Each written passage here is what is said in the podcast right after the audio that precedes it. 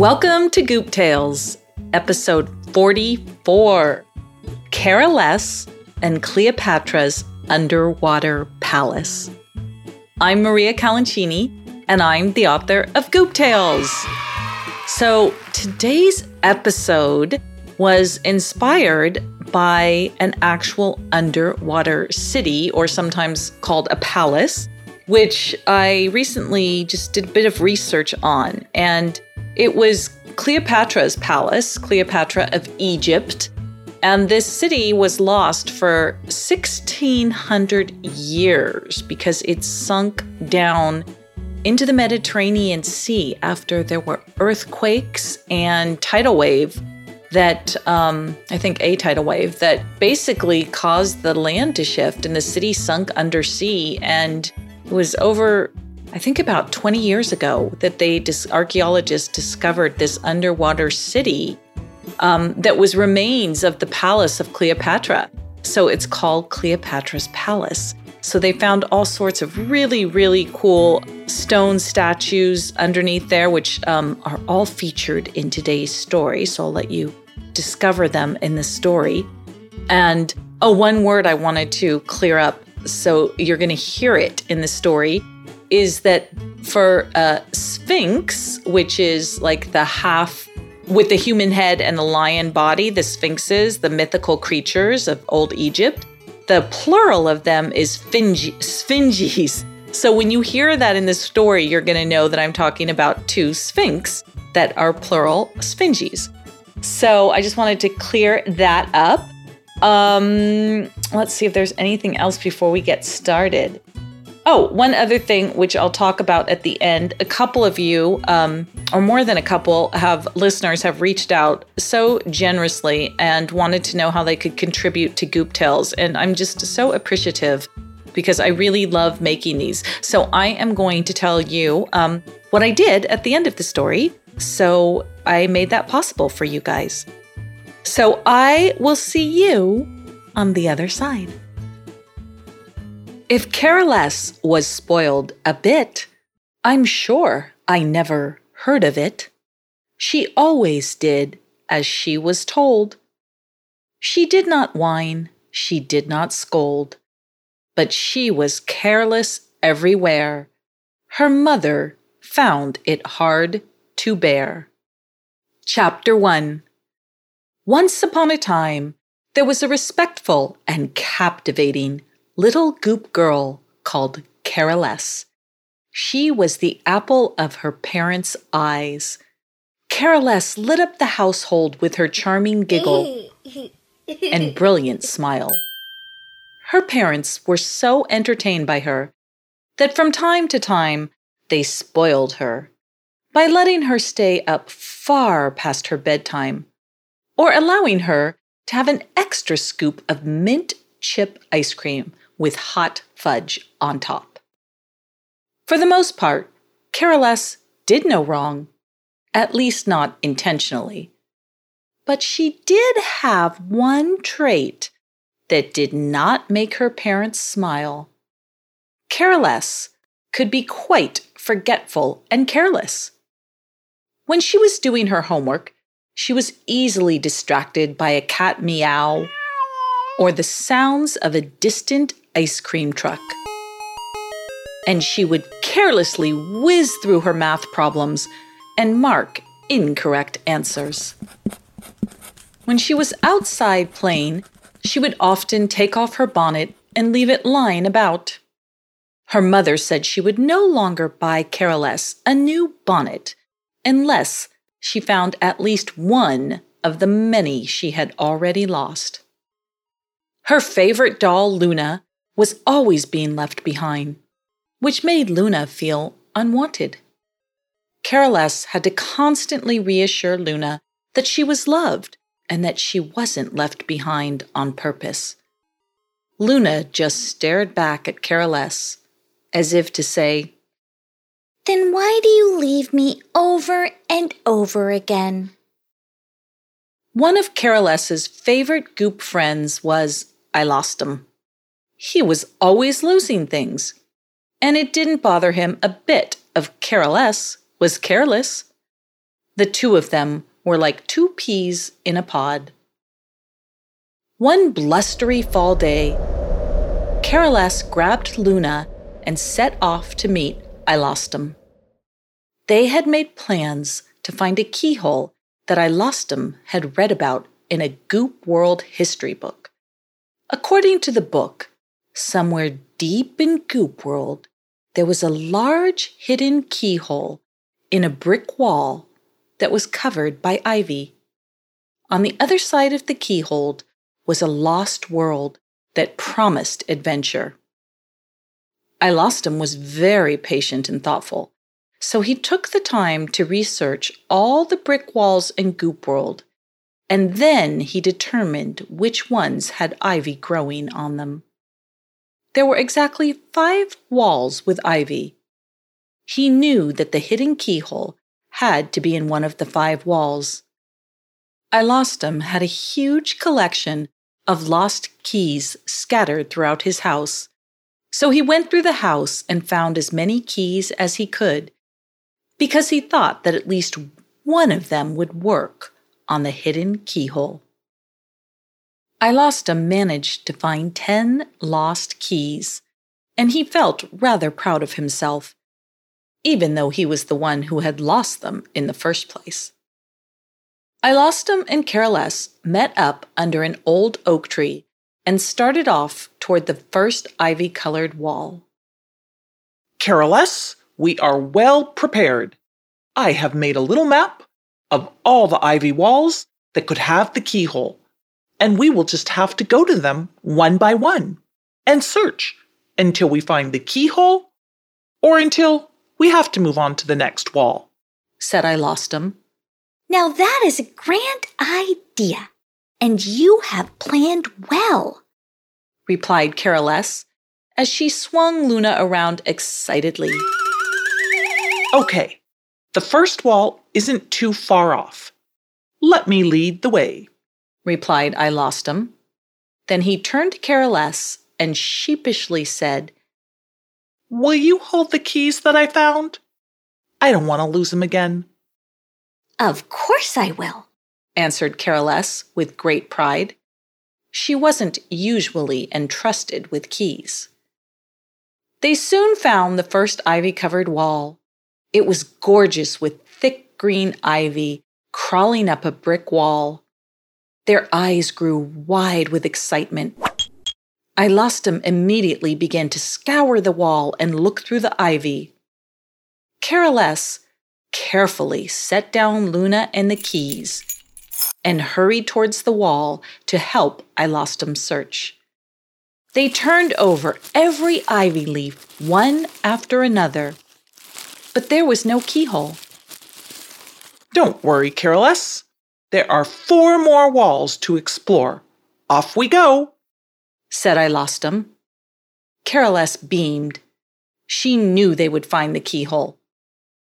I Ilostom pulled out the tiny map he had made and led the way with Carolus close behind. The next wall was even more beautiful than the first one. It was draped in red ivy that hung from the top of the wall in an uneven shape. Light green ivy climbed up from the earth below and intersected the red, creating a stunning piece of nature art. Carolus felt a tiny thrill run through her. She looked over at Ilostom and said, This is it. I can feel it. This is the wall. Me too, replied Ilostom, who could barely contain his enthusiasm. Let's find the keyhole.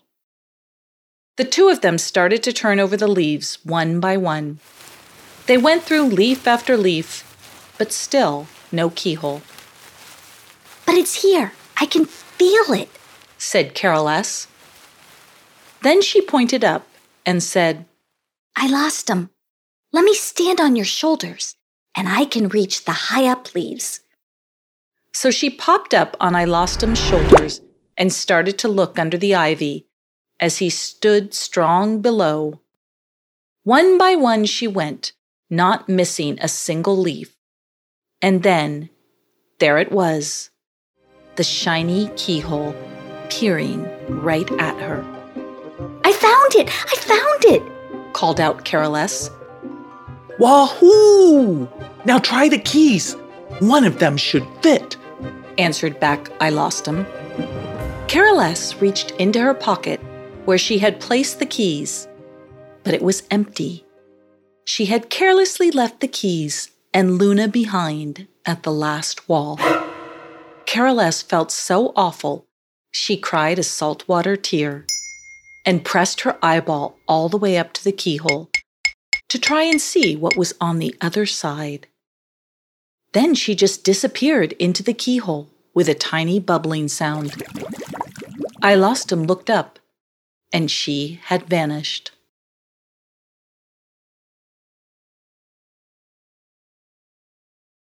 Chapter 2 Carolus squeezed her eyes tight as she felt water flood all around her. She was submerged in a sea of salt water. The sea was gently lapping above her head as Carolus floated along facing downward. She felt a little tickling at her feet and finally opened her eyes and looked back to see a tiny red fish with spiky fins scurrying away. Carolus was discombobulated. She had no idea where she was or what to do next. So she called out to the fish in a bubbly underwater voice Oh, hello, red fish. Do you think you could tell me where I am? The little red fish stopped zooming away and turned back to look at Carolus. He cocked his head sideways and then said, Are you talking to me? Why, yes. Yes, I am. I've just arrived here in this sea, and I don't know anyone. And I would like to have a friend. Maybe you? burbled out Carolus as sweetly as she could. The little red spiky fish let out a huge smile and said, I'm so happy to hear that. I thought you may try and catch me for your dinner. Who would ever do that? exclaimed Carolus. Oh, there are plenty of fishermen and many other underwater predators who would love to have me as a snack. Allow me to introduce myself. My name is Otta. It means prince. Then he laughed and went on to explain that since he lived in Cleopatra's palace, his parents thought it would be a good name. Well, my name is Carolus. But how can you live in a palace if you're a fish? said Carolus.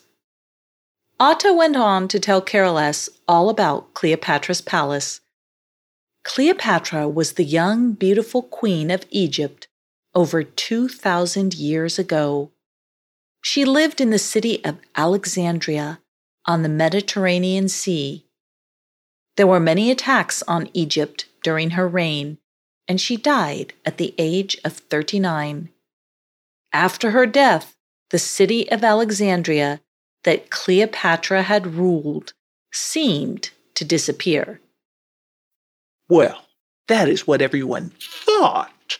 But the creatures of the sea know what really happened to Alexandria, said Otta. What do you mean? asked Carolus, who was hanging on to his every word, trying to envision Cleopatra and her palace. What I mean is that earthquakes and a huge tidal wave toppled the palaces on the waterfront, and they sunk down into the sea and to the ocean floor. It is a giant jigsaw puzzle of palaces beneath us, an entire underwater city, said Otta proudly as he puffed his spiky chest. Carolus could hardly stand it. She wanted to begin exploring immediately. What could be more enticing than an underwater palace? Let's go! Let's go now! I can't wait to explore! She squealed. Of course we can. I will show you the way but you must follow me closely and do as I say. There are predators that live below, and they would love to have you, or me, for a snack. You especially need to watch out for an angel shark named Squatina. Don't be fooled by her name. She is no angel, laughed Atta. She will lie buried beneath the sand with just her eyes sticking out, so you can't even see her. And then she will zoom out and capture you. You won't have to worry about Squatina if you are attentive and follow me. I know all her tricks. Now come on, let's go. Atta dove down beneath the water, with Carolus following right behind. He swam in and out of rocks and through narrow passageways until he reached a giant stone lion with his paw on a huge ball made of stone. The lion was guarding the entry to the underwater palace. Atta turned around to make sure that Carolus was close behind, and then he motioned for her to continue as he swam past the lion, who gave Atta almost imperceptible nod. Carolus found herself in an underwater wonderland. Everywhere she looked, there were ancient ruins that formed an aquatic city. All of her boring history books suddenly came to life as she saw the Greek god Hermes, the head of a Roman empress, and ancient Egyptian birds, all in the form of stone statues living in an underwater palace. There were two perfect sphinges that held their heads high and proud as they surveyed the submerged scenery. There was a coiled stone serpent who seemed to be on the lookout for any wrongdoing. It was so much to take in all at once, and Atta was moving so quickly. Carolus desperately wanted to slow down and examine everything more closely. So she swam off and soon lost sight of Atta. She found an old stone column and went to the top of it so she could have a bird's eye view of Cleopatra's underwater palace. After viewing everything to explore, she didn't know where to begin, so she looked around for Atta to guide her. But he was nowhere to be seen. As she looked down toward the ocean floor, she saw two dark eyes peering up at her from beneath the sand, and it only took her a second to realize that was Squatina. But it was too late. Squatina instantly launched herself from the sand and shot straight upwards at lightning speed.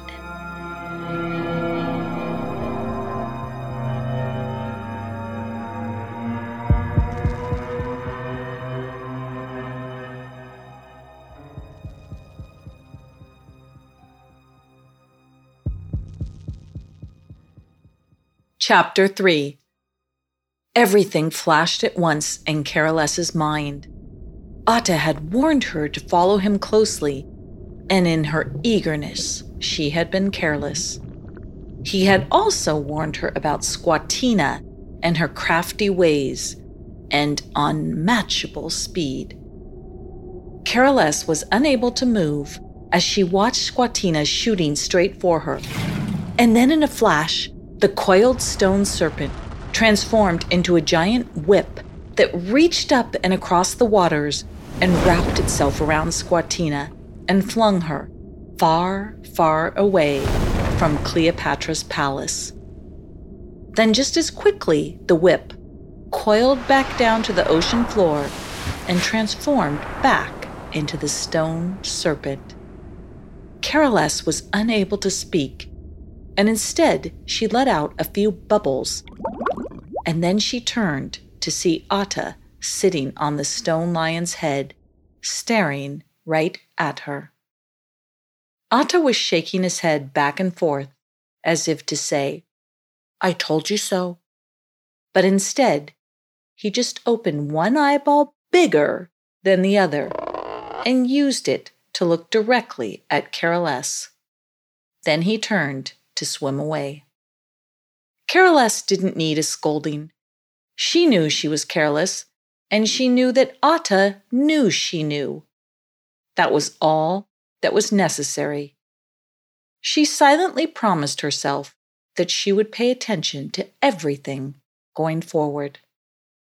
When she caught up with Atta, he turned to her and said, Isn't Cleopatra's palace one of the most wondrous places you have ever visited?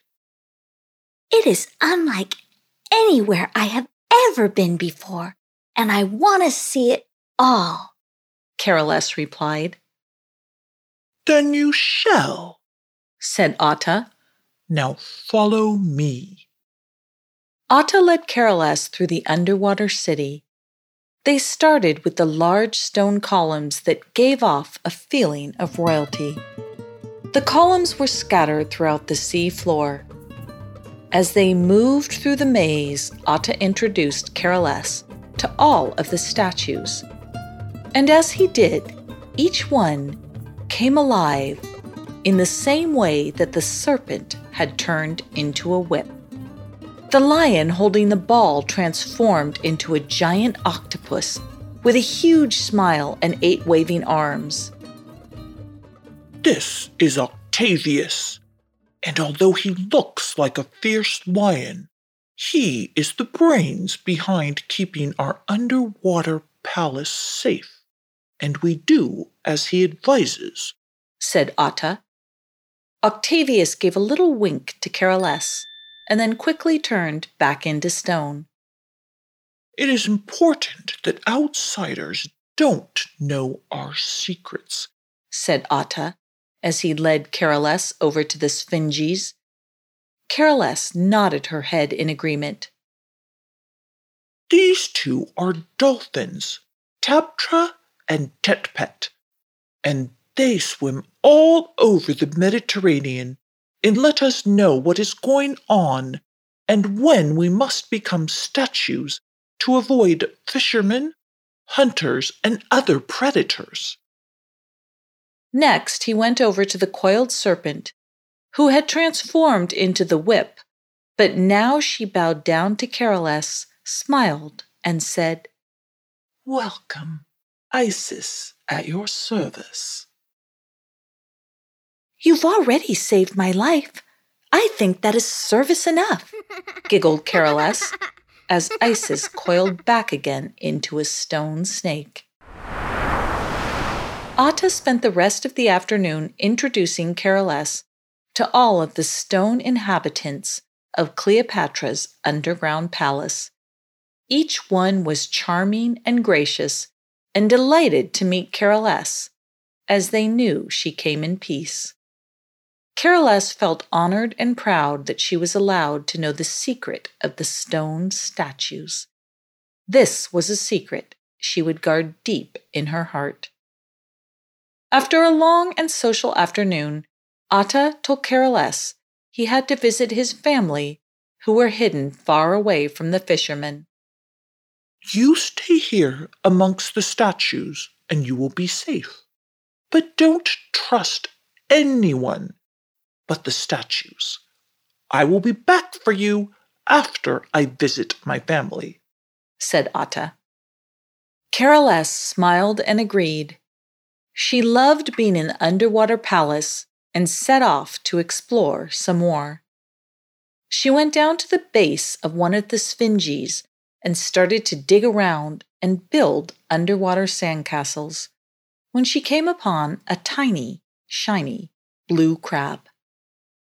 Well, hello there, little crab, said Carolus. Hello to you, too. I'm Cytherea. Let's build sandcastles, and you can tell me all about your day, replied the crab, who had been patiently and silently waiting to meet Carolus. The two of them started about making sandcastles and were chatting away. Cytherea told Carolus all about her crab family and friends. Then she asked, Who are your friends in Cleopatra's palace? Carolus smiled broadly and thought about Octavius, Tabtra, Tetpet, Isis, and all the others she met. Then she opened her mouth and said,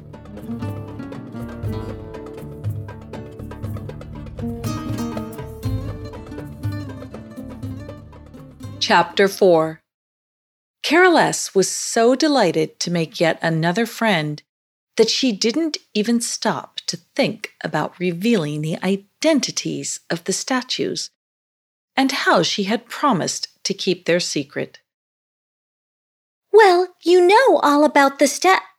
She managed to get out when suddenly a huge underwater wave knocked Carolus from the sea floor and she started to float away. Cytherea immediately began to scurry along the sand in the direction of Carolus. She whipped out her mini paddle like appendages and glided along the ocean floor. Carolus looked back as the wave carried her far, far away. She had no control over her movement. When Cytherea was finally out of sight, Carolus was set down in front of the lion in Cleopatra's palace. She looked up at him and saw a slight squint in his eyes. Octavius wasn't happy with her, and she knew why. She had almost been a bit too careless with her secret. Carolus made a slight grimace and bowed her head. I'm so sorry. How can I make it up to you? she asked. The lion's statue began to shake and then crumble. And when the stone fell away, there was Octavius with his eight arms floating right in front of Carolus. I know what you can do. I have a plan, burbled Octavius. Anything, just tell me, replied Carolus. Octavius then laid out his brilliant plan. He explained to Carolus that Cytherea was a spy for the fishermen in exchange for her own safety, and when she figured out who the statues really were, she would surely tell the fishermen and lead them to Cleopatra's palace. The palace was a safe underwater sanctuary for over a thousand years, and no one wanted that to change. They had to constantly outwit intruders, including Cytherea. Go to Cytherea, and this time tell her all about the dolphins and the octopus that you met along your journey. But tell her that they are moving in the direction of Jerusalem and headed to the east. She will believe you, and she will tell the fishermen and lead them far, far away from our underwater paradise, said Octavius. Oh, you are very clever, Octavius. That is a very good idea, said Carolus. Indeed, it is, said Octavius as he turned back into the stone lion. Carolus looked around and saw Atta returning to the scene. Atta just laughed and waved and said, Follow me. He led Carolus through the sea until they saw Cytherea digging in the sand. They joined her and made fast friends, and eventually Carolus told her all about her new friends, the dolphins and the octopus, who were headed east towards Jerusalem. Once Cytherea had her information, she said, Well, I'm tired. I'm going home. And off she scurried to tell the fishermen. Carolus and Atta looked at each other and smiled. Then Atta said, And now, sweet Carolus, It's time for you to return home. Atta led Carolus back to Cleopatra's palace, where she said goodbye to all her new friends with a promise to visit again.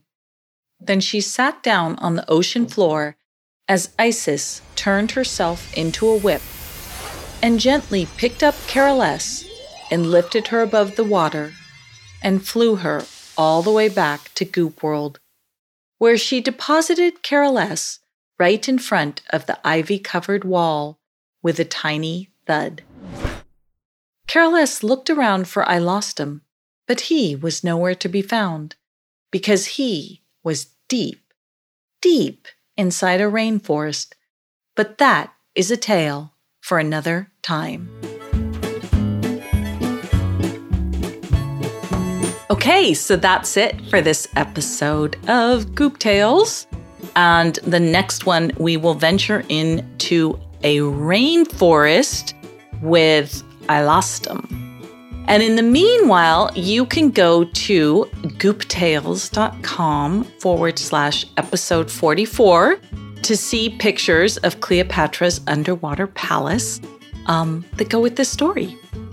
So I think that's all I wanted to say on that note. And then for all of you who have written out to me once again to offer to help support Goop Tales, I really appreciate it.